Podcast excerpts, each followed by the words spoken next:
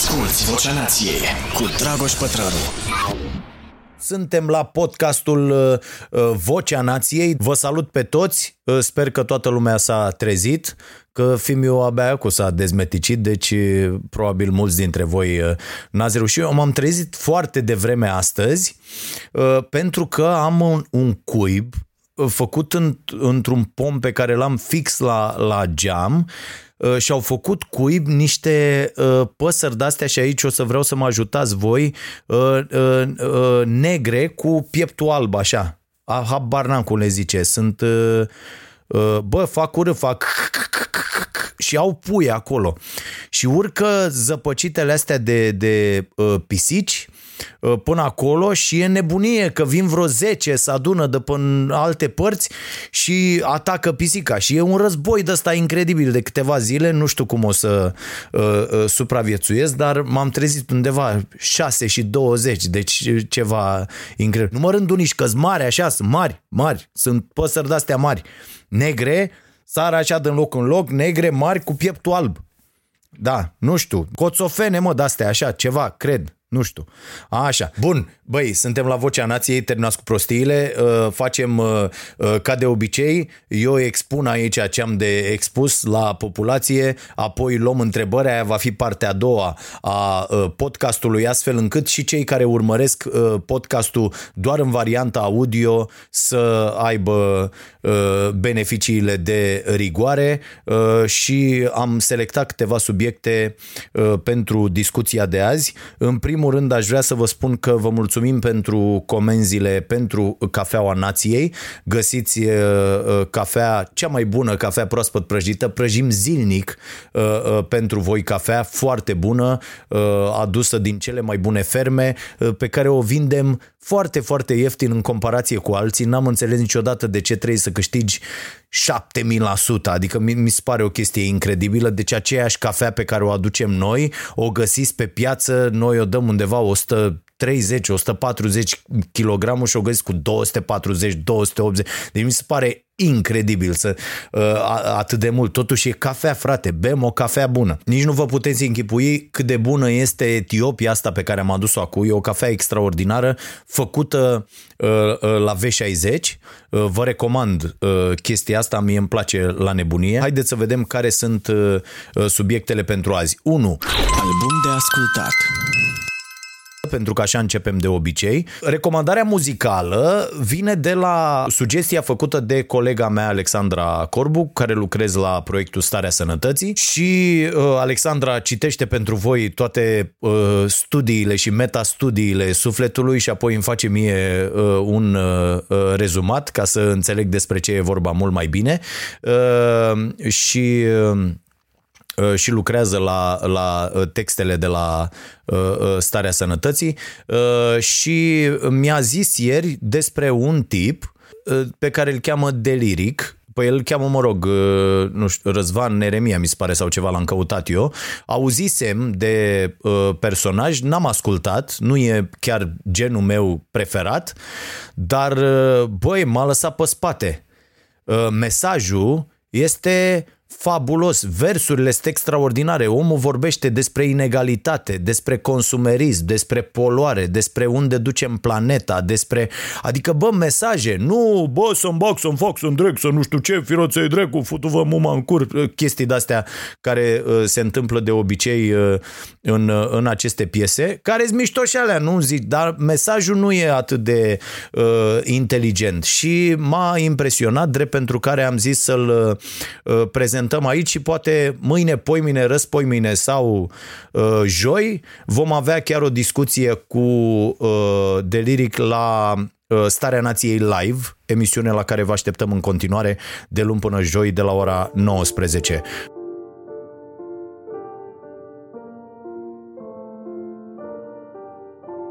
Azi încă respir fără măști Încă pe cer pe să recunoști. Azi încă ai apele vie de proști. Vrei să renunți la tot ce cunoști Că ai binele în vine, dar învins de nevoi. Băzi în besnă împotriva la roi. Am dus omul pe culme pe mus de gunoi. Dărâmăm casa înăuntru cu noi O împingi la extreme planeta geme. Îi ars plămânii, pui ceanură în vene. Orb la probleme de ceva vreme. Mut la colapsul din ecosisteme. Mă întreb cu temeri dacă mai rezistă. Nici eu n-am chef de încă o piesă tristă. Sur la durere, dar încă persistă. Chit că mă prefac că nu există Mă lupt cu mine să-mi găsesc vocea Să zic și ție ce știi deja Parcă nu știm limba, dar ne înțelegem Dacă simți ritmul, poți fredona Chiar aștept să stăm de vorbă cu uh, acest domn la Starea Nației live săptămâna uh, viitoare, care începe mâine. Băi, fraților, e liber mâine, mă. Deci uh, mie mi se pare incredibilă uh, cumva această țară. Băi, e liber de 1 iunie, adică deci despre ce să mai vorbim? Nu mai avem... Am rămas trăznit, m-a sunat cineva și mi-a zis, domne, cum e mâine cu mâncarea. Deci am, am primit apeluri și de la prietenii de la Livebox și de la Alex de la Sara Green. Bă, mâine cum e treaba? Trimitem acolo ce trebuie să mănânce băieții, adică eu și Marote sau Ă, sunteți acasă. Nu, bă, noi lucrăm, muncim normal, adică mi se pare extraordinar, da, este liber de 1 iunie. Ă, deci luni, marți, miercuri, joi ne vedem ă, normal cu emisiunea Starea Nației. Am luat câteva dintre mesajele venite de la voi săptămâna trecută, câteva dintre telefoanele pe care le-am primit, foarte multe telefoane de la tot felul de oameni, mă sună incredibil de mulți oameni băuți. Deci eu înțeleg că viața e greu, dar mă sună tot de la domnul Dragoș, Haideți, domnul Dragoș, să vă zic eu, sunt la câmpul lung și vreau să vă zic, nu știu, domne, haide, domne, veniți să stați aici o săptămână, că eu am să stau, am să stau, vă țiu aici o săptămână. Băi, este, da, uh, mulțumesc mult pentru intenții, dar și eu am să stau, e bine. Deci merge treaba. Uh, și mulțumesc pentru telefoane. Nu apuc să răspund la toate apelurile pe care le primesc, sunt foarte multe. Uh, nu răspund la numere Uh, din afara țării, știți toate problemele care sunt cu telefoanele astea, dați mesaj dacă vreți să vorbim și aveți ceva să-mi spuneți și la celelalte numere. Dați un mesaj înainte pe WhatsApp, un mesaj direct pe Insta sau ceva, uh, sau un mesaj, mesaj pe telefon, SMS. Bă, sunt Costel și vreau să spun despre asta. Și dacă mă interesează subiectul, dacă e ok, dacă am timp, sunt mai mulți factori, uh, sun eu înapoi. Dar sunt și foarte multe mesaje interesante și plecând de la câteva dintre ele am uh, făcut și subiectele de astăzi. Uh, haideți să expediem repede uh, porcăria cu Orban și cu poza și cu fumatul și cu bă.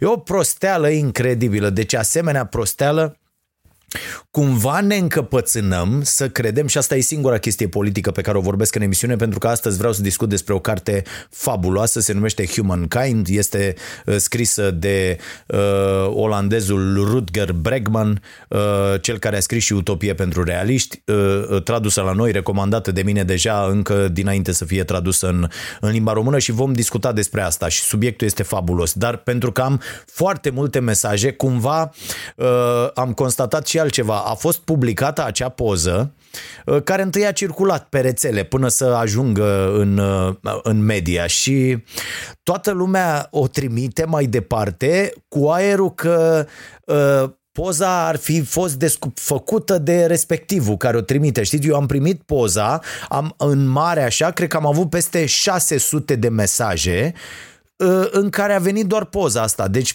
cumva, și oamenii ziceam, ziceau, iată, Ați văzut asta? E o chestie... Normal că a văzut-o toată țara, a văzut-o toată lumea. Nu cred că e om pe stradă să-l oprește acum să zici, bă, l-ai văzut pe ăla, pe Orban, altfel ci că vegetarian, stând cu burtoi ăla, semn că mănâncă numai junk food, numai tâmpenii, numai cartofi prăjiți, cred că mănâncă el, dar are burtoi ăla, l-a făcut așa, sau e de la trozneală. Pentru că și aici este, există o explicație. Burtoiul ăla îl face așa pe un fond uh, uh, de ciroză, dacă mă înțelegeți. Pentru că știm cu toții, am avut părinții profesioniști în domeniu unii dintre noi și atâta să face uh, țifloiul, chiar dacă nu mănânci, știi că el în rest e slab. Dar are un uh, bagaj de ăsta foarte mare. De ce? Pentru că e consumator. Adică nu că e con... Îmi zicea cineva, băi, ce am mai râs? Deci eu am tot zis la televizor că atunci când eram copil m-am... Uh, uh, uh, na, Orban ne cânta pe la reuniunile astea ale PNL-ului că nu știu dacă v-am povestit, uh, am fost în PL93 în, în timpul liceului pentru că Ion Preda a fost deputat liberal, Dumnezeu să-l ierte, ne cine vrea uh, 10 la istorie vine la partid la tineret. Și noi când am văzut că la partid e cu gagici, cu fursecuri, cu uh, băutură de asta nenorocită care bagă în tine cancer, cola, Pepsi, din astea, uh, hai bă la partid, că e mișto la partid. Și într-adevăr am învățat multe lucruri, foarte multe lucruri am învățat la partid, nu neapărat legate de politică, dar foarte multe lucruri. Și se făceau de-astea uh, reuniuni ale tineretului liberal și veneau liberal din toate partidele. PNL, PL93, PNL, CD, PNL, erau 2 milioane de PNL-uri, erau foarte mulți liberali pe, pe planetă în acele vremuri. Era, vorbim de 94, uh, perioada aia, deci de 92, 93, 94, 95, cam așa, uh, to- toți anii aia. Și Orban era cu chitara, cânta și băutură ca la nebun. Toată lumea îți dă seama, ca în liceu. Să bea, să consuma. Nu era ca și cum să, stă pe, să stătea pe apă plată. Și am tot povestit eu la televizor că lui ăsta îi place, pe lângă asta cu zdrângăneala, îi place și cu băutura mult de tot. Bă, și primesc niște mesaje de astea de la niște oameni, mă rog, din anturajul PNL-ului, ă, să știi că domnul Orban nu bea. Bă, am râs de m-am, m-am tăvălit pe jos de râs. Nu, de, poate nu bea să fie în comă în fiecare seară. Poate nu bea puțin, dar bea foarte mult. Dovada ați văzut că el era singur și cu whisky și cu berea. Adică nu, înțelegeți, bea regulamentar, whisky cu bere, avea sticla de bere pe masă, whisky țigara, bineînțeles. Iar asta cu țigara mi se pare genială pentru că Orban fumează non-stop. El fumează în ședințele de guvern, fumează la uh, uh, acolo unde are uh, birou și se întâlnește cu toată lumea, inclusiv cu miniștrii, fumează după perdea, să nu-l vadă ăia. Bineînțeles că tot l-a văzut cineva, toată lumea știe despre asta, adică noi și cât de penibil a fost asta cu poliția care l-a amendat, bă, la fumează 3-4 pachete de țigări pe zi acolo, la birou, în timp ce lucrează, în timp... Toată lumea știe asta. La, la fel era și ăsta, drag ne-am înțeles. Bă, sunt oameni care nu pot să separe lucrurile și nu știu că trebuie să fii tu model pentru oameni, trebuie să trăiești, să conduci prin exemplu, așa se numește. Bă, conduci prin exemplu personal. Adică nu poți să le vorbești oamenilor despre mâncare sănătoasă dacă tu te umfli de burger la Mac toată ziua. N-ai cum. Trebuie să faci treaba asta. Nu poți să le vorbești oamenilor despre cât de dăunătoare este băutura, decât dacă te-ai lăsat de băutură, cum e și cazul meu. Bă, nu vorbi despre lucrurile astea dacă nu uh, ai renunțat la ele și dacă nu le-ai practicat. La fel, nu le vorbi oamenilor despre diete și stil de viață sănătos și tot felul de rahaturi dacă uh, n-ai trecut prin ele, nu le-ai făcut, n-ai văzut care sunt lucrurile bune, lucrurile proaste uh, uh, și așa mai departe. Deci, uh, mi se pare genial asta. A fost amendat că nu știu ce, dar l-au amendat doar că a scăpat această poză, pentru că altfel și polițistul de acolo, de la uh, guvern, știe că ăsta fumează non-stop, în interior, în exterior, nici nu contează. Adică mie asta mi se pare fantastică. E așa de... Și suntem luați de proști. Ci că e o amendă... A, mai era aia. Hai bă, că toți suntem oameni. Bă, nu e așa. Bă, nu e așa. Iar aici uh, am apreciat uh, poziția Adrianei Săftoiu care a zis, bă, stai puțin că tu ales sau tu neales, că pe Orban nu l-a ales nimeni, dar tu demnitar, tu om cu funcție, bă, ai niște privilegii pe care ceilalți nu le au. Nu le au, pur și simplu. Da, ai mașină la scară, nu plătești uh, uh, combustibil, ai șofer, ai uh, așa, când ți-e foame, ți aduce mâncarea, nu te duci să stai ca toată lumea la chior să-ți iei un covrig. Da? Deci haide să ne înțelegem, mai ales în funcțiile astea înalte, ă, ă, îți vin niște băieți, tu nu știi de unde zic, nici costumele, nici pantofii, nici stați liniștiți, că e, se întâmplă niște chestii pe acolo. Băi, și vine treaba asta, domne, că a fumat, în... haideți bă, terminați. Iar asta cu băutura, ă, pentru toți cei care mă înjurau pe mine că zic, ziceam că ăsta e machitor profesionist, orbănel, iar apoi, asta mai zic și închid, bă, avem o chestie, o pornire de asta fantastică, să-i considerăm altfel decât sunt și decât știam că sunt pe cei care ajung în niște funcții. Ați observat? Avem o pornire incredibilă, asta vine din educația comunistă nenorocită, avem o, o pornire fantastică de a-i uh, uh, cauționa cumva în momentul în care ajung într-o funcție și uh, uh, plecăm de la ideea proastă și falsă că ei sunt niște oameni ok, pentru că omul vede uh, ce vrea să vadă și nu vede ce nu vrea să vadă. Este foarte simplu. Creierul funcționează în acest fel. Vi-l mai recomand odată pe Eagleman cu Incognito și creierul, povestea noastră. În felul ăsta funcționează creierul. Bă, vezi să, vrei să vezi ceva, vei vedea lucrul ăla. Nu vrei să vezi ceva, ce este evident, nu vei vedea uh, uh, elefantul din cameră. Da? Și avem această pornire, uh, uh, pleacă din nevoia noastră de a ne idolatriza uh, conducătorii și să, să credem că, fraților, Orban este un băiat care ani întregi doar a stat pe acolo, el doar a așteptat, știți, a luat-o pe aia lui Sânță și a zis, bă, dacă stau suficient de mult, cum era, dacă stai suficient de mult pe malul uh, râului, vei vedea cadavrul uh, adversarului tău, o porcărie de asta incredibilă, da? Uh, așa a făcut și el. N-a fost suficient de bun să fie în locul lui Crin Antonescu, în locul lui Tăricianu, cât a fost Tăricianu. Nu, erau niște băieți mult, mult, mult peste el, ca nivel și discurs și văd că vedeți, vă uitați acum la Orban, este o colecție de platitudini, de locuri comune, el nu zice nimic, el nu are absolut nimic în cap și la tot ce se întâmplă zice vom face o analiză. El atâta știe, el este zero barat și v-aș îndemna să vă uitați la acest om uh, uh, Orban este Viorica Dăncilă care vorbește cât de cât ok în limba română. Atât. În rest, bă, nimic. Nu există absolut nicio diferență. Adică la... Nu, nu există. Bun, am terminat cu partea asta uh, și n-aș fi vrut să discut, dar era o presiune de asta fantastică cu poza și cu... Poza aia spune foarte multe, apoi poziția aia spune extraordinar de multe. Poziția aia spune uh, extraordinar de multe și nu doar poziția uh, lui Orban, că acolo trebuie analizate toate pozițiile. Poziția uh, uh, Ralucăi Turcan, uh, da? Bă, cine stă prăvălit șef de guvern? Cine stă prăvălit cu toate aia? L-ați văzut cum stă pe scaun, așa, știi, într-o de asta, că zici, bă, e ziua lui, bă, nu e adevărat, nu ești acasă. Acasă la tine poți să stai cum vrei, poți să stai pe spate, poți să stai cum vrei cu cine. Bă, erai lângă o femeie pe care ai făcut o curvă în urmă cu câțiva ani, vă amintesc că Ludovic Orban a spus despre Raluca Turcan că e o curvă care a trecut din pat în pat ca să obțină funcții, făcând aluzie la Stolojan și la alți băieți, da? Orban a spus-o, nu eu, și uh, Raluca Turcan s-a supărat pe mine când am dat acea declarație la televizor la Starea Nației, mi s-a părut genial, spunându-mi că s-au spărat părinții, s-au spărat fraților. N-am zis eu, a zis ăla cu care tu lucrezi acum.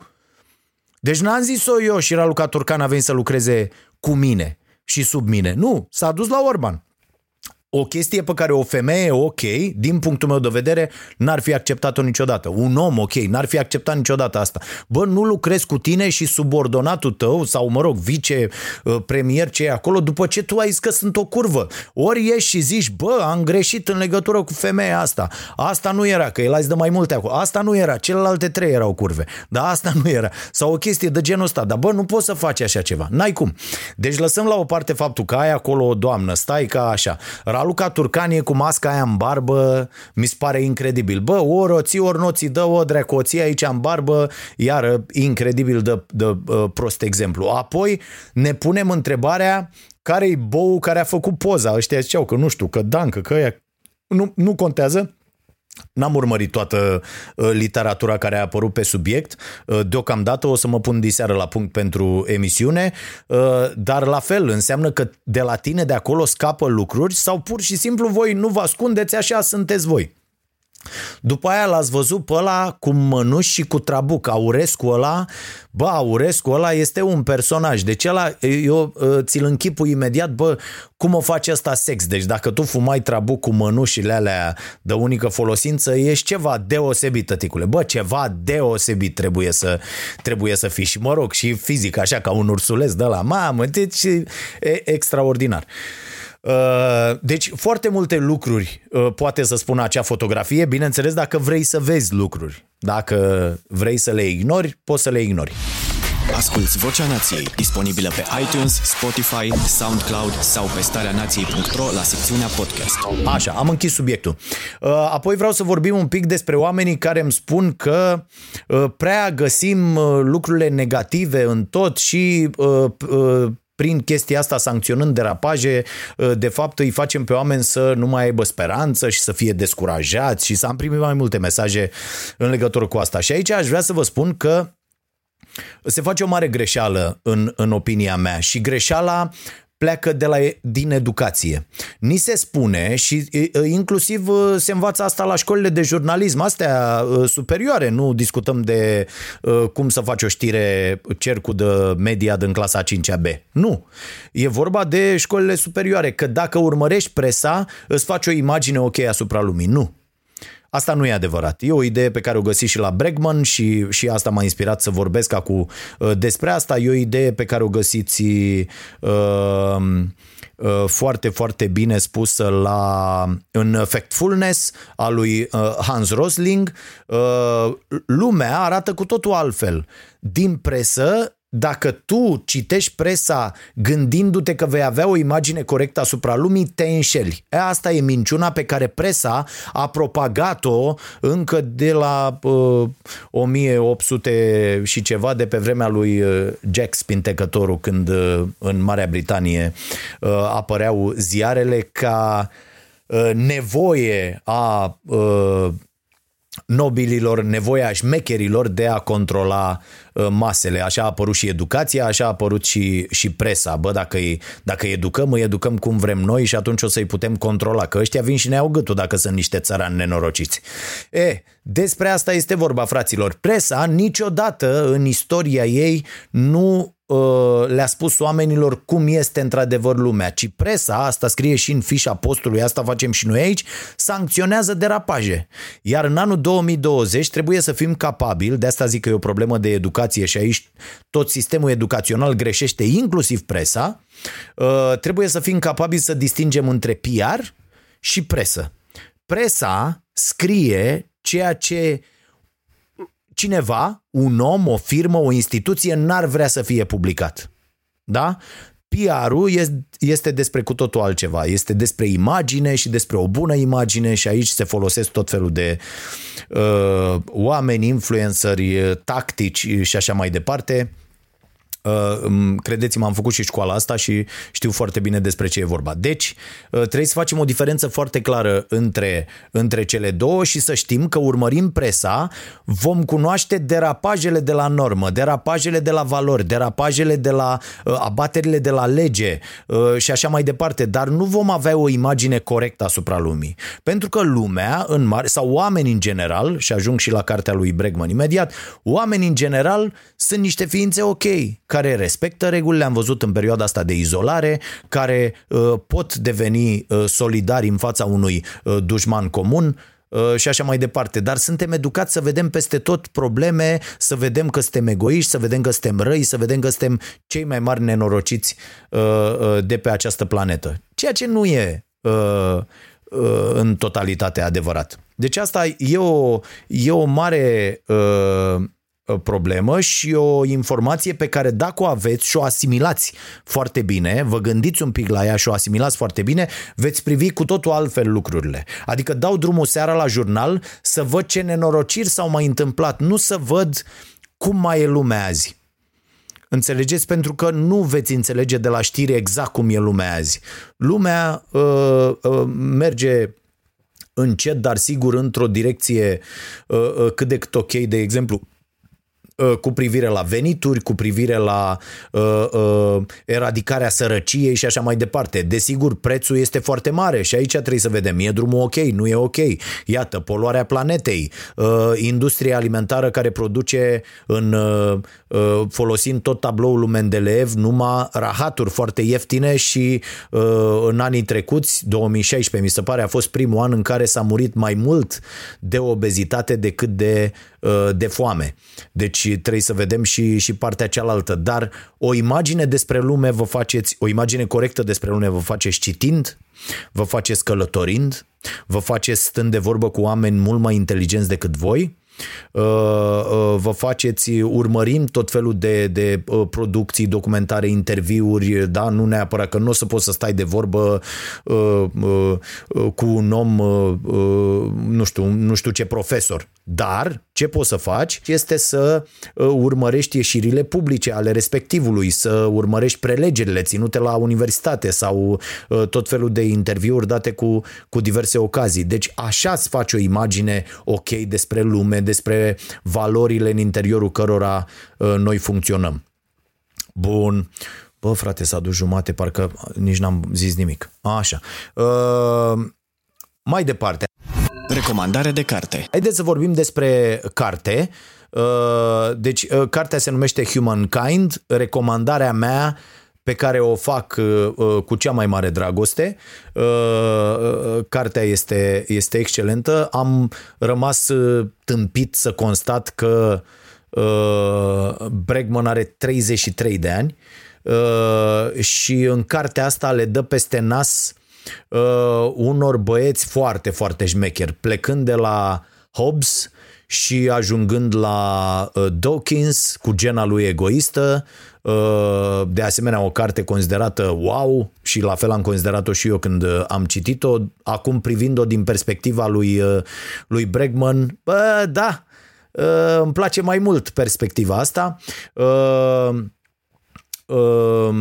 și uh, demolează Gustav Le Bon este uh, demolat practic de, uh, de Bregman care pune în cârca lui și a viziunii lui despre mulțimi o grămadă de nenorociri petrecute în ultima sută de ani și sunt foarte multe lucruri interesante. Ce imagine vreau să vă bag în minte, e o chestie pe care am folosit-o și la emisiunea din această seară, Starea Nației uh, special de la ora 22 pe Prima TV, ca să avem așa o perspectivă, o perspectivă asupra vieții pe pământ și asupra ceea ce înseamnă omul, că noi ne credem din totdeauna aici.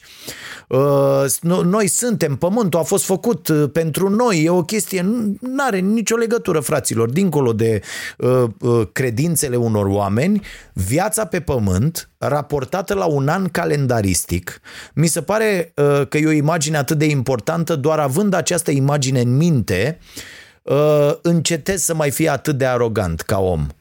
Dacă prima formă de viață pe pământ a apărut acum 4000 de milioane de ani și considerăm că acea zi este 1 ianuarie, punem un calendar, pe 1 ianuarie e prima formă de viață și mergem acum la decembrie, deci între timp s-a întâmplat viața. Pe data de 25 decembrie, dacă noi credem că, uh, dacă punem toată evoluția vieții pe pământ în, uh, într-un an calendaristic, pe 25 decembrie dispar dinozaurii.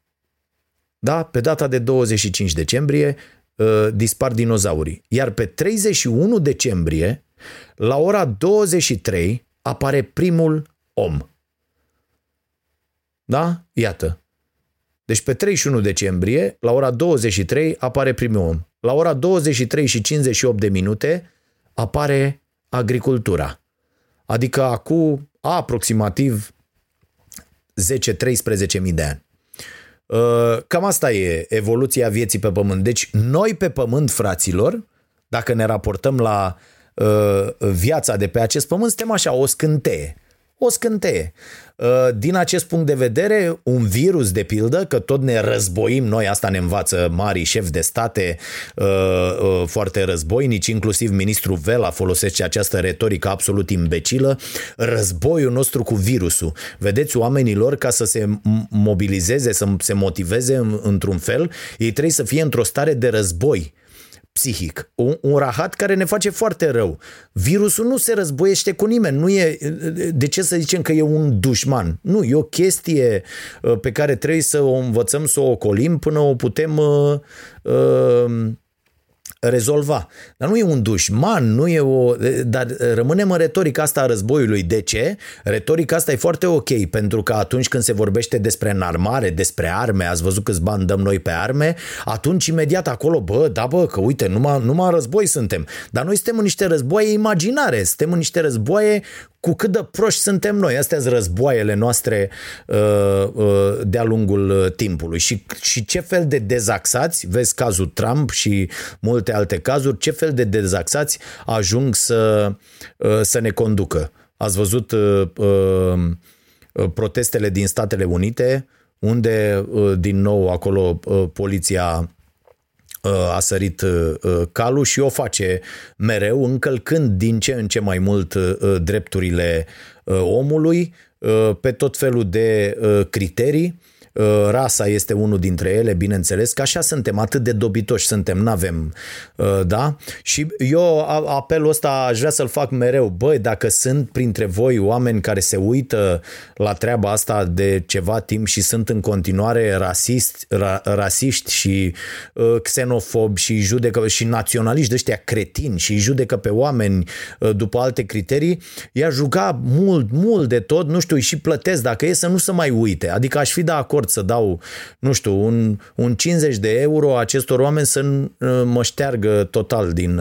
N-aș vrea să uh, mă asculte astfel de oameni, să, să vorbesc pentru ei. Nu știu, mă simt, uh, mă simt foarte murdar, am nevoie de duș, când, uh, mai ales când uh, am în față și discut cu astfel de naționaliști, de cretini care vorbesc despre noi, dacii care suntem, care simt nevoia imediat să merg să fac un duș. Mă, mă simt, simt că m-au murdărit acei oameni cu uh, ale lor concepții foarte imbecile. Uh, deci, revenind la cartea lui, lui Bregman, el uh, adună niște exemple extraordinare, uh, analizând uh, ce s-a întâmplat în perioade de criză cu omul și cum e omul în perioade de criză. Teoria lui Bregman este că oamenii sunt în general ființe decente, ființe foarte, foarte ok, și de la această premiză ar trebui să plecăm. Considerând asta, că nu suntem răi, că nu suntem nemernici, că nu uh, vrem în primul rând să încălcăm legea și așa mai departe, ar trebui să regândim tot sistemul tot sistemul educațional, tot sistem, toate sistemele ar trebui regândite plecând de la această idee.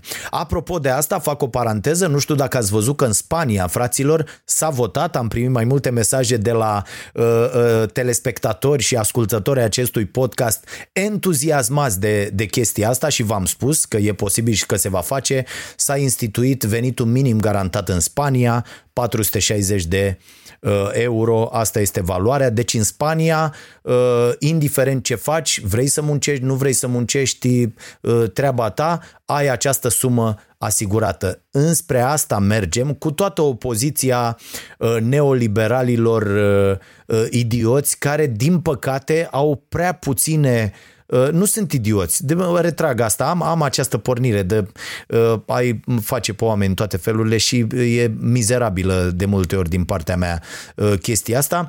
Uh, este este vorba de acei oameni care, neavând uh, destulă experiență de viață, că și eu am fost acolo. Și eu am fost unul dintre idioți, uh, uh, neavând destulă experiență de viață, neavând destule lecturi, neavând uh, destule modele, ajung să creadă că piața este totul, că profitul este totul, că nu poate să meargă nimic fără această creștere economică constantă și că totul trebuie să se bazeze pe teoria lui Friedman și Hayek despre economie și despre rolul cât mai uh, simbolic al statului. Iată că acum, în vremuri de criză, avem nevoie de stat foarte tare, uh, iar Spania vine și dă un exemplu extraordinar care cu siguranță va fi urmat de toate țările normale la cap. România nu se va număra printre ele într-o primă fază, dar așteptăm o reglementare a Uniunii Europene în acest sens uh, și va fi introdus acest venit minim garantat la un nivel, zic eu, decent.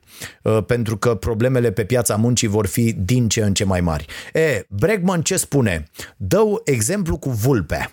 Exemplu cu vulpea e fabulos și Bregman spune așa că um, oamenii s-au auto domesticit și inclusiv schimbarea uh, fizionomiei, schimbarea uh, uh, formei Uh, craniului se datorează acestei autodomesticiri. Iar poza cu vulpea este următoarea, e foarte interesantă, o găsiți, am căutat-o, e cât se poate de, de reală. În Siberia, uh, uh, un rus a trimis uh, o colegă rusoaică să facă uh, un experiment fantastic, mințind autoritățile din Rusia, era, erau anii 50, ceva de genul ăsta, și mințind, spunând, domne, facem ceva cu vulpile argintii, care sunt extrem de agresive.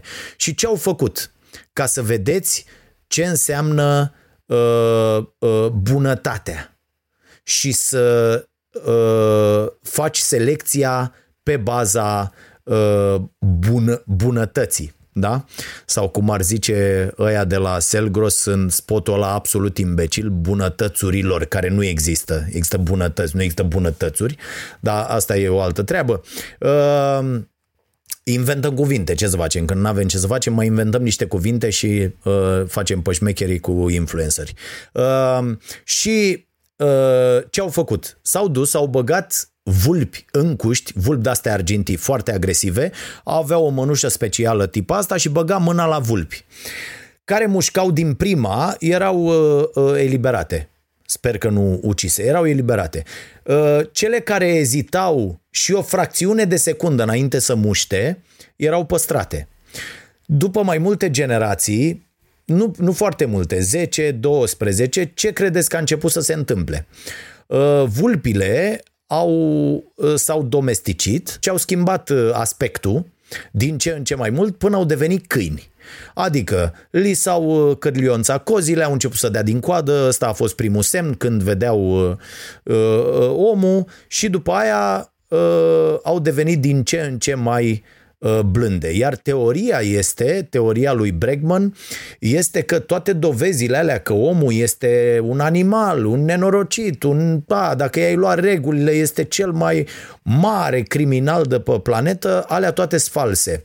Și de asta v-am și spus la început cu, cu, cu lumea și cu teoria asta despre uh, uh, cât de uh, puțin am stat noi aici pe pământ, pentru că noi nu avem suficient de multe date și uh, pe cele pe care le avem le înșiră Bregman în, în cartea lui, nu avem suficiente date uh, ca să ne dăm seama cum erau oamenii înainte de a domestici cai, asta s-a întâmplat cu vreo 5.000 de ani înainte de, de Hristos, uh, uh, cum era omul înainte să înceapă cu agricultura, înainte ca grâu să-l domesticească pe el, deci 9.000, 10.000, 11.000 de ani uh, înainte de anul zero, da? de ceea ce am convenit să numim anul zero. Deci, Uh, asta, asta e problema, că ne rămânându-ne foarte multe uh, dinainte uh, și tot ce avem ne îndreaptă către următoarea idee, că eram ok unii cu alții. Nu ne războiam, nu ne... Eram, eram foarte, foarte ok, așa cum este cel mai apropiat, să zice, strămoș al nostru, Bonobo, care atunci când are un conflict, o rezolvă cu sexul. Deci aici vi recomand pe Franz de Val uh, cu, cu ale sale cărți. Sunt uh, mai multe, Bonobo și Ateu, uh, ce ar spune animalele dacă ar putea vorbi o chestie de genul ăsta. Sunt niște cărți foarte, foarte interesante pe care vi le recomand de asemenea. Și de aici Bregman se duce, nu o să vă zic acum toată cartea, dar sper că v-am făcut curioși să o citiți, vorbește despre cum corupe puterea, despre to- toate lucrurile astea. Am făcut o scurtă recenzie și în newsletterul Starea Nației pe care îl primiți o dată pe săptămână dacă intrați pe stareanației.ro și dați acolo abonează-te. E un buton sus, newsletter, introduceți acolo adresa și Edit vă trimite în fiecare duminică dimineață acest newsletter în care uh, povestești despre muzică și despre carte și despre o idee care m-a preocupat și acum vreau să vă provoc la o chestie înainte de a lua uh, întrebări. Uh, aș vrea să vă spun că... A, mi-a mai scris uh, uh cineva care are o dilemă. Despre două mesaje aș mai vrea să vorbesc, pentru că la un moment dat se repetă. Mi-a scris cineva care a zis, domne, am fost plecat, am venit în străinătate, lucrez împreună cu soția la, la stat, deci lucrează amândoi la stat, unul într-o parte, unul în alta, nu o să zic unde, ca să nu poată fi oamenii identificați. După cum știți, eu am pierdut și procese în instanță protejându-mi sursele, chiar dacă niște imbecili de judecători au venit să spună Uh, să, să, să-mi spună în instanță să zic ce surse am avut pentru uh, a publica anumite lucruri. Bineînțeles că n-am zis, iar asta uh, m-a costat în instanță, dar mai bine mor decât să divulg o sursă de la care am primit o informație. Și așa îi protejez pe oameni. Și omul a zis, domne, ce cu nu ne-a amânat rata, a zis că își bagă picioarele în el de COVID și nu ne amână rata și uite, primim 75% din uh, salariu, la soție, la serviciu, salariile n-au venit pe, pe luna trecută și e această problemă. Acum, Uh, eu i-am zis omului, aveți foarte multe soluții. Odată plângere pe uh, jegoșii ăștia de la CEC, după aia, uh, na, sindicat, presiuni, de ce n-ați luat? Apoi, bă, nu te mai la muncă, nu ți s-a dat salariu, trebuie să vezi exact de ce nu ți s-a dat salariu și aia e, dacă ești călcat în picioare, te duci în altă parte să muncești. Și apoi, mai ales în familii în care amândoi oamenii lucrează la stat, eu zic că e o treabă destul de, de periculoasă și că cel puțin unul ar trebui să-și găsească uh, în altă parte uh, sursa de venit, pentru că dacă, iată, statul are probleme, nu mai intră niciun ban în casă. Și aș vrea să vă mai vorbesc despre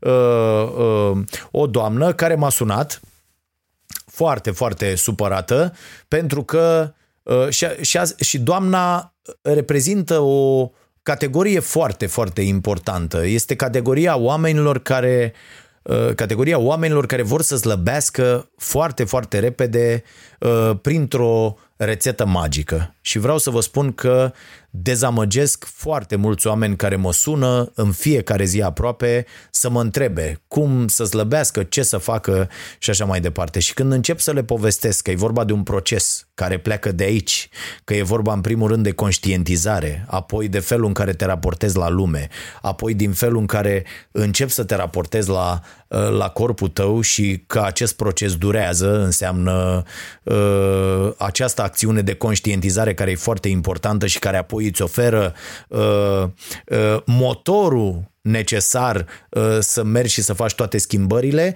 și că slăbirea este despre bucătărie, nu despre sport, n-are absolut nicio legătură deși sportul joacă un rol foarte, foarte important în viața noastră, dar nu are legătură cu, uh, cu slăbirea. Slăbirea se face la bucătărie. Trebuie întâi să ieși uh, o perioadă foarte bună din bucătărie și apoi să intri în sală, că mai sunt și vă povestesc eu tot felul de oameni pe care îi vezi la sală, mă rog, îi vedeam înainte de nebunia asta la 140 de kg care au venit să slăbească. Tati, nu merge. Mai bine ești în bucătărie, stai vreun an, îți distrugi și tot, articulații, tot, stai cu minte pe fundul tău acasă. Uh, și doamna mi-a spus că are o nuntă cu băiatul până octombrie, ceva de genul ăsta și a și plâns la telefon un pic, dorind soluția magică. Și am zis, doamnă, pot să vă ajut în felul următor. Timp de două săptămâni mâncați normal, treceți pe o foaie și îmi dați un mail la dragoșarompătraru.ro cu tot ce ați consumat și eu vă zic care e problema, după care am aflat, după o discuție așa, că odată se grăbește, vrea să slăbească foarte repede, i-am zis că nu există așa ceva. Uh, și a zis, da, domnul dragul, notez, ia spuneți-mi mie ce ați mâncat dumneavoastră azi, m-a luat la întrebări așa și uh, eu notez. I-am spus ce am mâncat, cred că s-a supărat foarte tare și mi-a zis, domnul dragul, să știți că eu mai am o problemă. Ce problemă? nu pot să mă abțin de la mâncare. Zic, doamnă, îmi pare rău, dar nu se poate. Adică, ok, nu puteți să vă abțineți, dar mâncați măcar legume, fruct. No. Nu, nu puteți să mănânce nicio masă fără carne, nu puteți să mănânce. Adică, da, e greu. Așa e foarte greu, este practic imposibil și uh, nu se poate. La, adică femeia, din ce am înțeles, voia să slăbească vreo 20-30 de kg uh, până în ochi. Este, uh, uh, te bași direct în spital. Nu există uh, asemenea rețete, nu există uh, Stați că iar mi s-a... A, așa. Nu există asemenea rețete, nu ai cum să faci dacă vrei să uh, slăbești într-un timp atât de scurt și totul, fraților, pleacă de aici, de sus, de la mansardă, n-are absolut nicio legătură cu toate celelalte până când mintea nu e pusă la punct. Și din păcate să-ți pui mintea la punct, că de-aia vă apucați și vă lăsați de sală, de un regim de viață sănătos, de și așa mai departe, pentru că la minte nu sunteți setați cum trebuie. Nu sunt făcute acolo circuitele cum trebuie. Deci partea cu mintea e mult mai importantă decât ce se întâmplă după. Dacă mintea e ok, ce, ce vine după e floare la ureche. E nimic. Nu simțiți nimic. Vă simțiți bine, vă simțiți... Da, mie, de pildă, mi-a luat peste trei ani să înțeleg cât de rău îmi face băutura. Bă, și beam. Dar după ce mi-am setat mintea corespunzător și mi-am oferit uh, explicațiile necesare, n-am mai avut absolut nicio problemă nu arde buza să beau, nu vreau să beau, ă, n-am, n-am, nu simt nicio nevoie și atunci despre asta este vorba, despre minte, n-are nicio legătură cu restul. Dacă vedeți, sta să vă arăt ceva, vreți să vă arăt ceva? Fiți atenți aici, uitați-vă nițel la ei. A, a, a, le prezint scuze celor care urmăresc doar audio, dar o să dau o camera așa și o să vedeți, uitați-vă ce e acolo de băutură. La mine, alea stau acolo de, pe, doar pentru cine vine în vizită. Da? Deci toate sunt băuturi și astea jos unde vedeți dulapurile alea și tot, e, e plin. Și mai e un dulap în partea opusă ă, la fel. Deci e doar cu uh, trăscăutat. Trăscău la greu. Toate felurile de toate națiile nu mă ating de nimic, nu mai beau. Pur și simplu, nu mai beau. De unde vine asta? De la mansardă, de sus. Nu poate să vină de la dacă, dacă te închizi undeva sau aia, cu, îi vedeam pe aia, arunci toată băutura. Nu, tati, aia nu înseamnă decât că nu mai bei acu, că joci într-un film și ți-au zis ăia să pui băutura la chiuvetă, dar o să deschizi prima băutură când ajungi acasă sau în altă. N-are niciun fel de legătură asta cu mamă să scap de băutură să nu mai fie o ispit. Nu!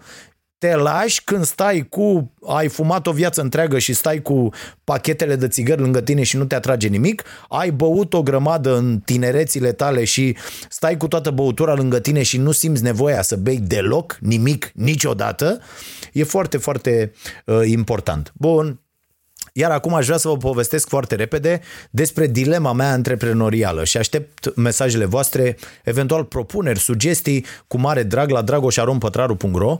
Uh, dilema mea antreprenorială este următoarea. După cum știți, în perioada asta de izolare, um, am realizat că putem lucra altfel la această fabrică și foarte multe fabrici au realizat asta, adică plătim o grămadă de chirii unor dezvoltatori imobiliari absolut degeaba. Adică să ne înțelegem, absolut degeaba. Deci niște băieți fac foarte, foarte mulți bani din chestia asta și n-ar trebui să se întâmple așa. Acum, nu știu dacă ați văzut disputa, există o întreagă dispută pe net despre măsura lui Zuckerberg, uh, care uh, a zis ok, lucrăm de acasă, facem treaba remote, nu știu ce, la la la și o să le scadă la ăștia din salarii, dacă să mută, dacă nu știu, bă, deci nebunești. Uh, ăsta e și el destul de dezaxat, de aia nu trebuie să le oferim putere prea mare acestor giganți, Facebook, Google, Amazon și așa mai departe, pentru că sunt foarte, foarte periculoși. La un moment dat un cretin să trezește nu știu cum dimineață, că el conduce tot și decide el să umblăm în curul gol pe stradă. Și dacă a decis el, s-a terminat lucrarea. Știi că zice, bă, dacă nu te văd în curul gol, până satelit, nu-ți mai dau acces la internet. Și te scodă pe net și tu zici, bă, ce dracu fac? Și o să vezi că toată lumea o să meargă în curul pe stradă și zici, bă, dar eu aș vrea totuși să-mi păstrez hainele. Bă, nu, că altfel nu mai avem acces la net. Deci, de-aia, de-aia nu e bine să lăsăm tot felul de așa zici, despoți luminați să ne conducă. Că mai văd tot felul de exemple, mi-a trimis cineva și nu știu, președintele din Filipine sau ăla de nu știu, nu avem, avem nevoie de democrații și de mecanisme și de instituții care să funcționeze și să fie foarte, foarte puternice în interesul cetățeanului. Pentru că pot să, eu pot să fiu un despot uh, luminat, da? Într-o, pentru o comunitate, da? Oricare, bă, cum e idiotul ăla de Victor Orban sau cum uh, uh, uh, pare să fie uh, cretinul ăla de Erdogan, da? Uh, iubit de foarte mulți, că face către... Bă, să zicem că ești așa ceva și că ești bun și că faci bunăstare și după ce te-ai dus tu, ai reglat toate instituțiile astfel încât să poată veni după tine un nemernic care să, să facă astfel încât să ducă dracu tot. România, din acest punct de vedere, a fost ferită, deși am fost la un pas să picăm în plasa unui turnător nenorocit uh, uh, pe numele lui de, de dosar de securitate Petrov. Am fost la, la un pas să ne ia Dragnea de mână, să ne ducă unde știe el în pădure, unde să ne o tragă și, uh, cum să zic, a fost așa, dar fără finalizare. Finalizarea a fost nasoală pentru el, s-a intervenit la timp. Deci despre asta este vorba. Bă, facem o democrație funcțională astfel încât să ne ferim de acești oameni, de aceste excese, de aceste partide care, iată, vor să vină să controleze justiția, vor să facă tot felul de nenorociri, da sau nu. Și din acest punct de vedere, nu o să vă placă uh, ce vă spun apropo de vești bune, bă, noi românii stăm bine stăm bine cu ori toți nenorociții ăștia care au venit și au încercat și au făcut și au, bă, nu, s-a, a, stăm în continuare în sărăcie, n-am reușit să ieșim din chestia asta, ne luptăm să propunem uh, uh, în spațiu public uh, alt, uh, alți politicieni, alți oameni care să meargă mai departe, dar Iată, n-am picat în, uh, în partea cealaltă, să, să distrugem cu totul uh, uh, instituțiile și democrația, totuși mai avem, uite, un CCR care, da, nenorociții care iese și le dă stora peste mână și nu, nu le merge și mai sunt ceva instituții care funcționează. Parlamentul, la fel, ne-a dus capul totuși și n-am făcut porcăria aia cu 300 de parlamentari care ar fi însemnat un parlament mult mai controlabil, că bă, se de-aia voia să-l facă de 300. Nu că îi păsa de de diferența de bani între 300 și 500, aia e o porcărie, da? Uh, deci astea sunt uh, lucrurile foarte importante. Dilema mea antreprenorială este următoarea. Uh, fiind foarte multe costuri care pot fi tăiate și banii ăia putem să îi dăm în salarii și în venituri, astfel încât oamenii să fie foarte, foarte mulțumiți și să, să, să muncească cu plăcere, uh, trebuie să tăiem niște lucruri. Și acum eu mă gândesc la următoarea uh, chestie. Bă, mai are sens dacă mai suntem doar doi oameni să ținem atâta spațiu, nu mai are sens. La Casa Presei, unde e o clădire mizerabilă, nenorocită, încremenită în proiect, uh, uh, sunt uh, pe tavanul nostru fals, joacă porumbei toată ziua, știți că îi salvez de până toate nenorocirile până care intră pe acolo, bă, miroase agăinați, adică practic noi stăm într-un coteț de porumbei la Casa Presei. E de fapt cotețul, Casa Presei din România este cotețul unor porumbei unde noi plătim 5 euro euro pe metru pătrat să stăm. Înțelegi? E mizerabil. Ă, la fel, nu vă zic, curățenie, WC-uri, na, bă, nenorocire, dacă nu-ți faci singur, te ia dracu. Uh, și acum, fie îl luăm în altă parte, mult mai puțin, că dacă suntem doar eu cu marote, și acum întrebările sunt, bă, mai fac naveta, nu mai fac naveta, ce interes aș mai avea să fac naveta sau să găsesc ceva mai aproape, mai pe drum, mai la jumatea drumului, unde, ce, cum, în ce fel. Sau poate fi o oportunitate de business foarte bună, uh, dat fiind că noi vrem să facem și școala nației și tot felul de specialuri de-astea gen concerte, stand-up, lansări, uh, interviuri cu tot felul de personalități care să fie apoi urcate pe tot felul de rețele și așa mai departe. Hai să folosim asta să investim, să facem ca un fel de teatru care să aibă și 200 de locuri dacă tot uh, faci un spațiu ok, cu un acces, cu tot. Investim, plătim în timp pentru că am făcut făcut socoteala, uh, cheltuiel cu chirie, uh, consumuri care sunt ca la balamuc acolo, că ei nu te încălzesc, trebuie să te încălzești cu aerele condiționate, ei îți iau căldură, dar nu încălzesc, îți taxează liftul, dar nu merge liftul și așa mai departe. Comuniști, cum se întâmplă la noi și adică instituții ale statului incremenite în, în, în proiecte și am făcut un calcul, bă, am dat 70 de mii în ultimii 2 ani. 70 de mii. Cu 70 de mii întrebarea mea e, nu, sau cu, șap, cu, cu 35 de mii pe an, da? Cu 35 de mii ori 5. Da? Cu 35 de mii ori 5. Nu cumva făceam eu o clădire, ok, cu studio, cu tot ce trebuie și care era a noastră și pe care, ca să-mi fac o pensie mai bună, o puteam închiria peste 2 ani, 3 ani, 5 ani când se termina cu treaba? plătită pe 5 ani. Nu-i mai ok? Nu e, mai, nu e, nu e absolut idiot să dai atâția bani uh, aiure? Și uh, tot studiez. Apoi, dacă tot vrem să facem și asta cu școala nației și asta cu baza sportivă, n-ar fi ok cu totul investiția să plece de la început cu un teren mai mare, pe care ușor, ușor să construim aceste lucruri. Să fie și asta cu sala cu studio unde să face și șco- școala asta a nației care nu va fi doar media și va avea uh, uh, tot ce trebuie și uh, abia așteptăm să termine perioada asta ca să vedeți exact despre ce e vorba, că noi am, am lucrat în continuare. Uh, după aia baza sportivă, acolo pui o sală, acolo faci un teren, acolo se antrenează niște copii uh, uh, și pui toate lucrurile astea în timp. Și e un proiect super ok decât să le dai altora, altora chirii. Adică mi se pare o tâmpenie. Și aici eu aș fi făcut altceva. Aș fi întrebat, bă, câți mai sunteți mă în situația asta?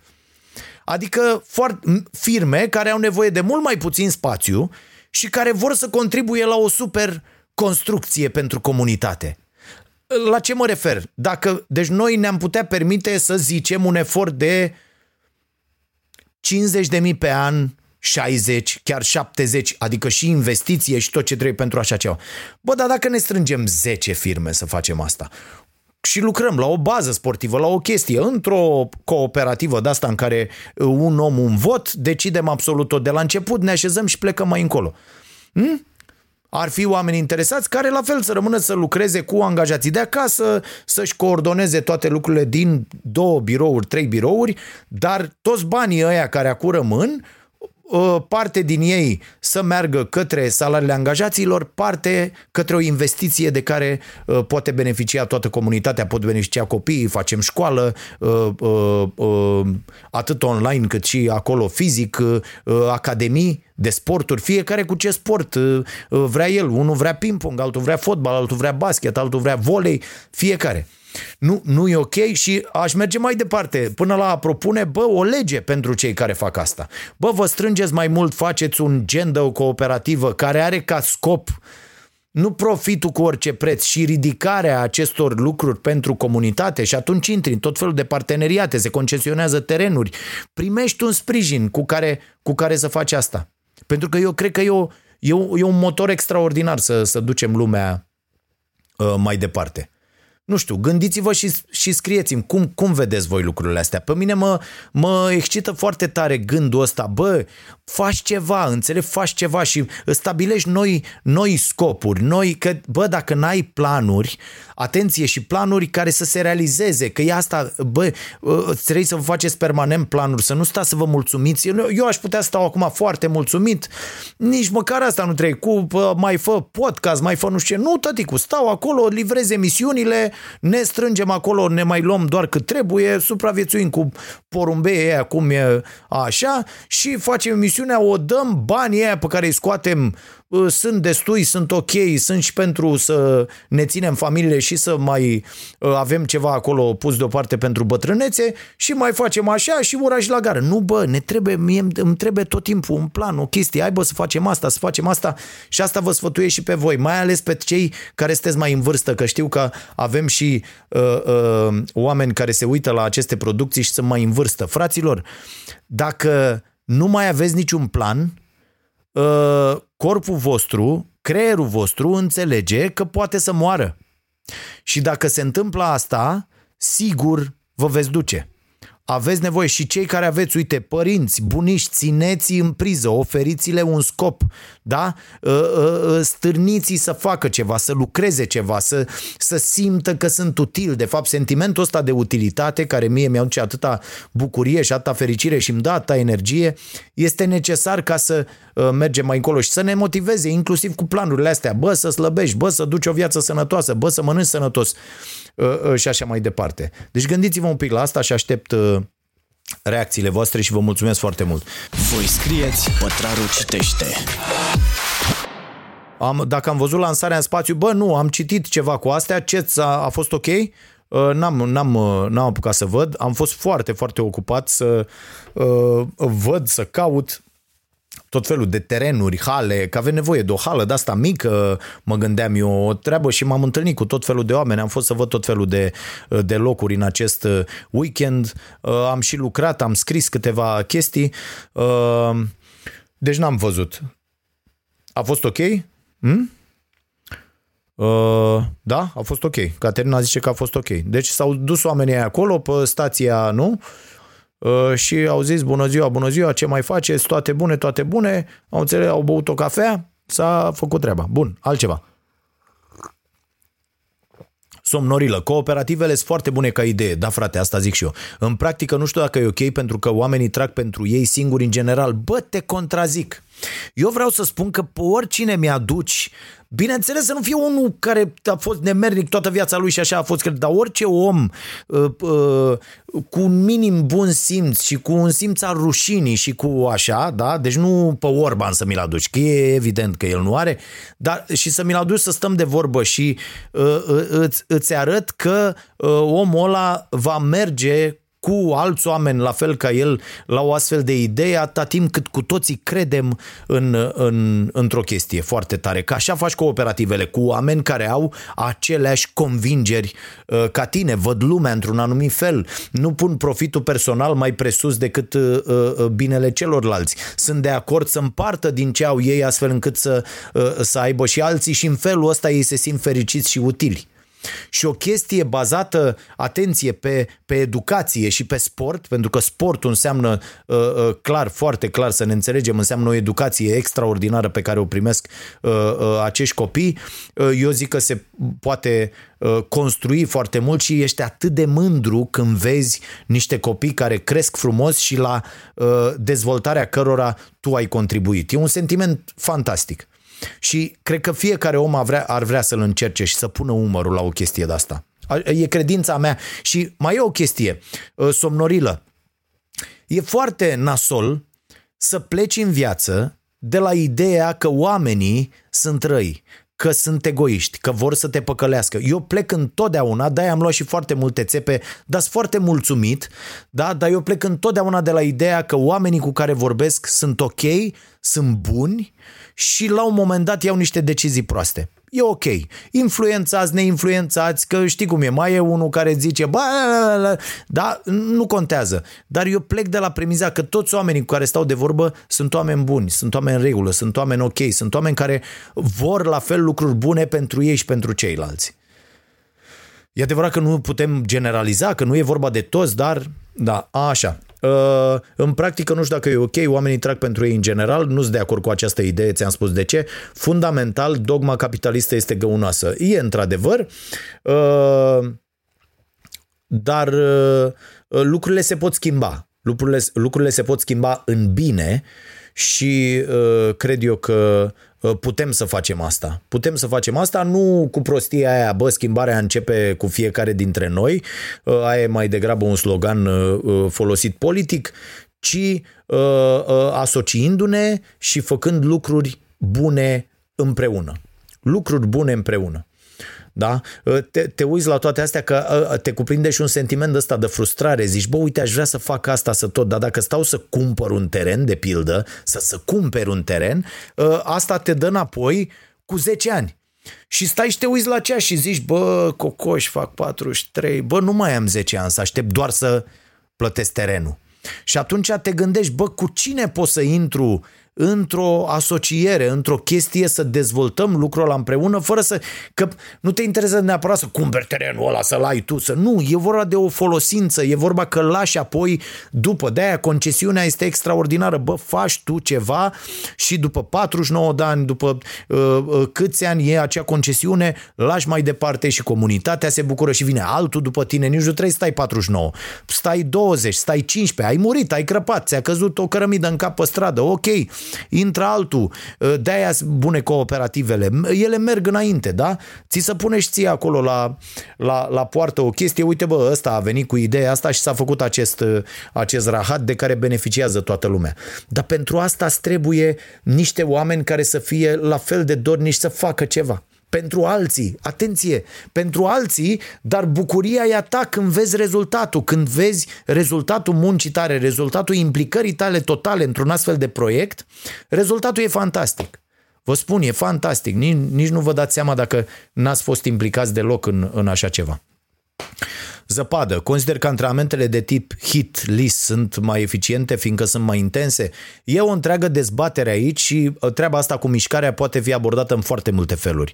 De exemplu, dacă ai o problemă la inimă, că de-aia sunt atât de diferite. Nu există o rețetă standard. Bă, fă antrenament hit unii oameni nu sunt, uite, eu de exemplu sunt unul dintre ei, mi s-a descoperit, mi-am, uh, mi-am răspuns după 25 de ani de frustrări Uh, uh, și de gânduri negre și de gândul, bă, n-am fost suficient de mult, n-am vrut suficient de mult, uh, mi-au găsit, v-am mai povestit, la un ultim control o problemă la inimă, la efort dus la extrem. La efort dus la extrem, mie mi se dă shutdown leșin pur și simplu, da?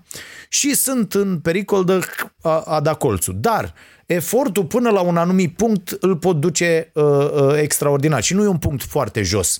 E, e un punct destul de sus, dar nu era un punct care să mă facă să, uh, uh să merg către Uh, uh, foarte marea performanță. Chiar dacă am avut uh, tangențe cu chestiile astea, veneau tot felul de oameni, antrenori, am, n-am ratat nicio selecție la, la sporturile, la selecțiile care se făceau la școală, dar mai încolo, deja când intrai într-un program de ăsta și ți se cerea foarte mult, eu nu puteam. E, din acest punct de vedere, eu antrenamentele astea de tip hit le pot duce doar până într-un anumit punct, după care mi s-a întâmplat și la sală, cred că de 3-4 ori toată lumea știe asta la sală și mult să uit așa la mine când mă văd uh, uh, schimbat la față, am leșinat pur și simplu, pe loc acolo, bang, Uh, dar asta nu m-a făcut să mă opresc, am discutat și cu medicul, domne, duci până la un hai, nu mai, nu greutăți așa de mari, hai să vedem cum facem programul, de asta m-am apucat să și studiez foarte mult și fac acele cursuri unde explicațiile sunt extraordinare.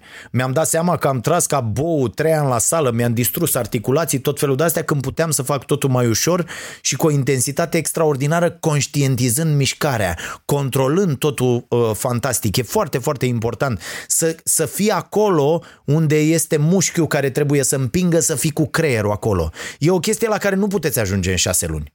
E o chestie la care ajungeți după 2-3 ani. Nu se va, e, ca la, e ca la chitară, fraților. La chitară și eu când mă uitam, bă, cum face ăla fau de pildă sau siu sau astea cu, cu, uh, cu bareuri și cu... Și zici, bă, nu poți, nu, pentru că nu poți. În primele trei luni nu poți. Dar după 2 ani, cum sunt eu acum, stai și te uiți în urmă și zici, bă, și nu puteam să fac asta, bă, dar nu poți, pentru că trebuie să ajungi acolo, trebuie să conștientizezi o anumită uh, dinamică a mișcării, control, uh, uh, totul, totul pleacă după foarte mult exercițiu și de aici, la fel și la mișcări. Deci antrenamentele astea sunt bune pentru că sunt foarte intense, durează mult mai puțin, Există o întreagă literatură. Oamenii zic, bă, dacă poți să te antrenezi în 20 de minute și să ai același consum, de ce să alergi pe bandă ca bou două ore? Când poți să faci asta în 25 de minute. Ă, fix același consum. Și consumă și foarte mult după. Și dacă mai faci și niște uh, trucuri, de pildă uh, să faci mișcarea dimineață Uh, uh, uh, înainte să mănânci, există niște trucuri de-astea, sunt date de tot felul de, de specialiști și ce mănânci după se duce în mușchi și în dezvoltarea lor. Când vrei să faci, de pildă, hipertrofie, nu se transformă niciodată în grăsime. Sunt, mai, sunt foarte multe lucruri de discutat aici. Dar depinde de la caz la caz. De aia, eu nu sunt de acord cu ideea asta de antrenor personal care habar n-are de uh, situația sănătății clientului.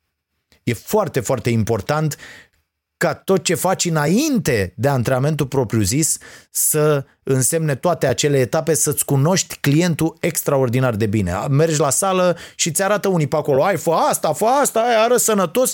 Tu nu știi, bă, ce are ăla, nu i-ai cerut niște analize, nu i-ai văzut analizele. Că unul poate are 140 de kg din cauza bolilor, nu o să slăbească niciodată nici cu regimul alimentar pe care îl dai tu, pentru că are nevoie de un regim alimentar de la un nutriționist care știe despre ce e vorba.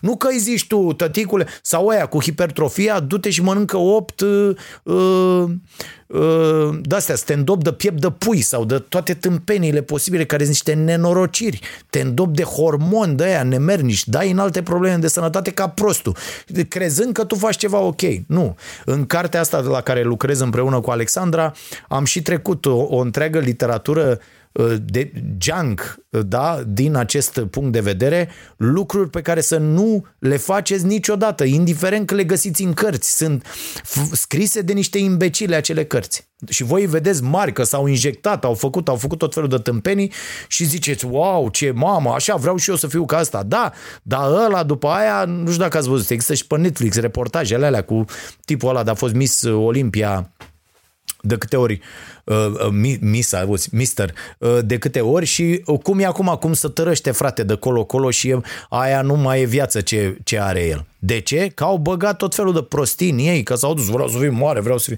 E o întreagă nebunie, fraților, totul e de aici.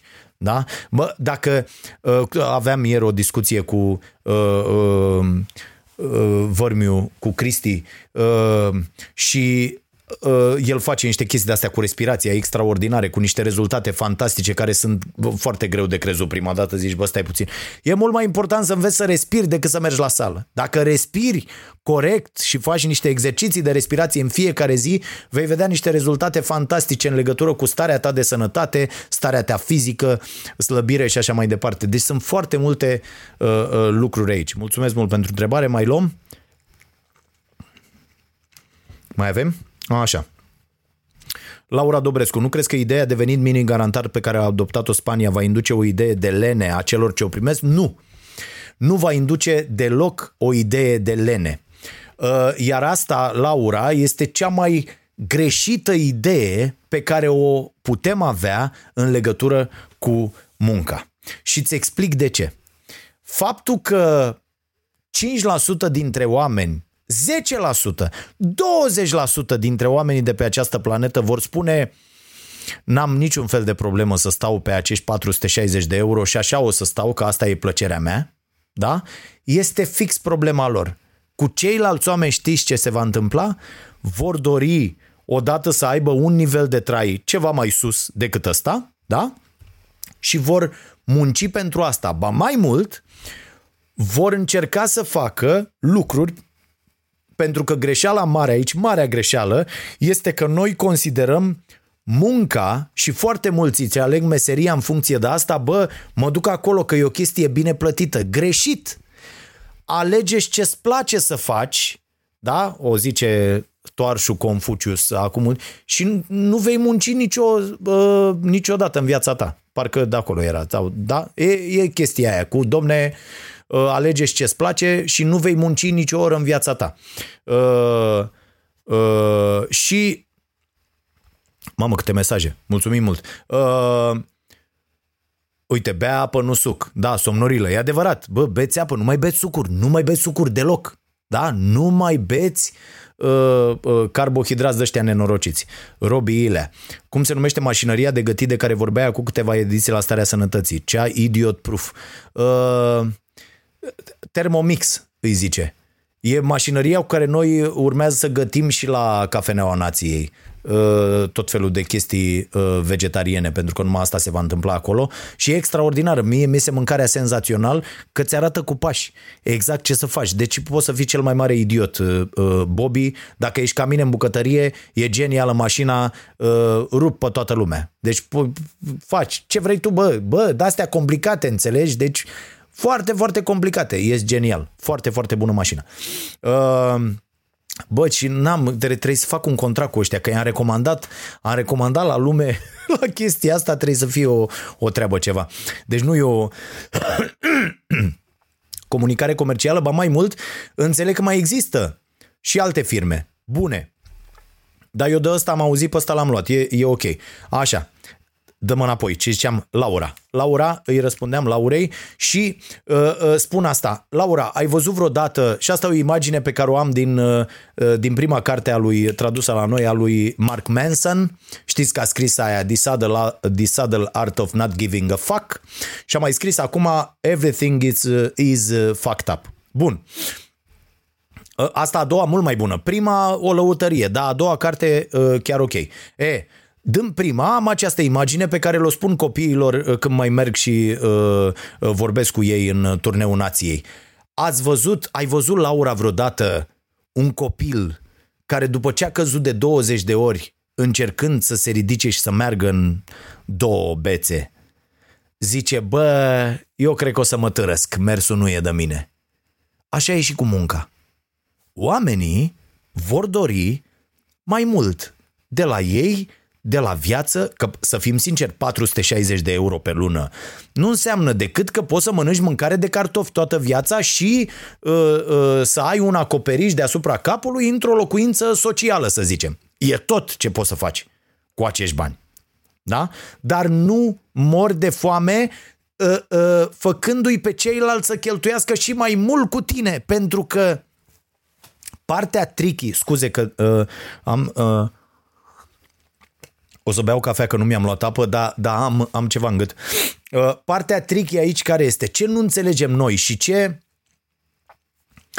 ce nu ne explică politicienii. Dacă puneți toate bugetele pe masă, veți înțelege că e mult, mult, mult mai ieftin să le dai oamenilor un venit minim garantat decât să plătești uh, sistemul de sănătate Uh, sistemul de uh, ăsta de corecție, deci MAI-ul, toate, toată nenorocirea, poliția, jandarmeria, toate aceste nenorociri. Este mult mai eficient să le dai uh, oamenilor niște bani cu care ei pot ieși din această sărăcie. Asta e problema. Pentru că sărăcia înseamnă excluziune socială, înseamnă că devii infractor, te duci și dai în cap pe stradă. Este, eu v-am spus-o. Pe mine, dacă mă prindea această pandemie și această izolare acum 20-25 de ani, eram pe stradă dând în cap sau încercând să sparg un bancomat. Pentru că sărăcia te împinge acolo.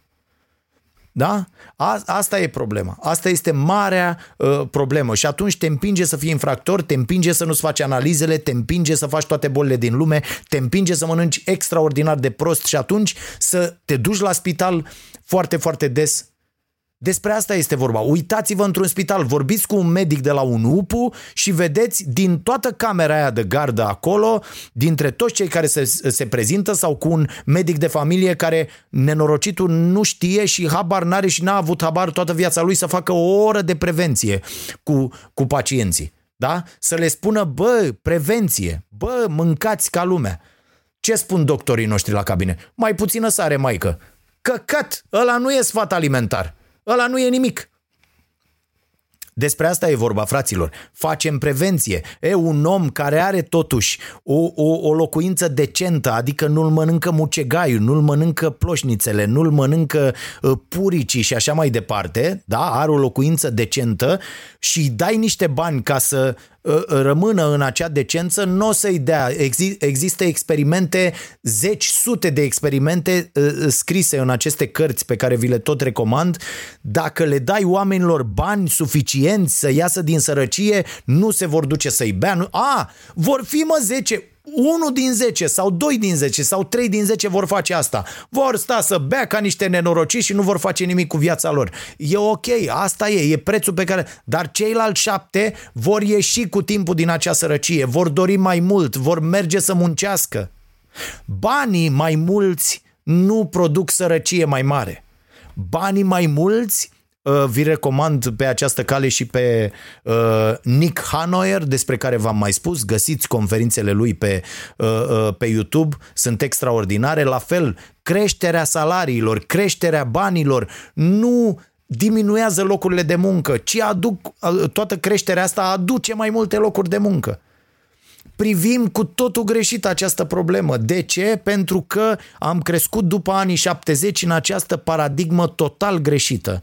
Că dacă bogăția se face la vârf și o încurajăm la vârf, ea va coborâ și se va revărsa către toată societatea și va ajunge în cele din urmă și la cei foarte săraci. Nu e adevărat. Ultimii 50 de ani au dovedit asta. Cei mai săraci devin și mai săraci și mor în sărăcie neavând nicio șansă să iasă de acolo, mai ales în condițiile unui sistem educațional cum există în România. Ultima întrebare și o să închidem, iar am stat incredibil de mult, scuze.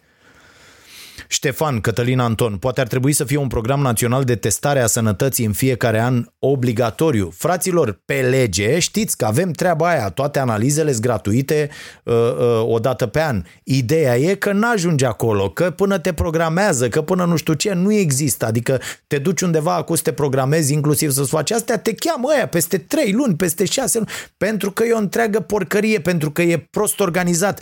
Dar Ă, ă, dacă un sistem e prost organizat, nu înseamnă că trebuie să renunțăm să facem treaba aia. Trebuie, trebuie să-l organizăm mai bine.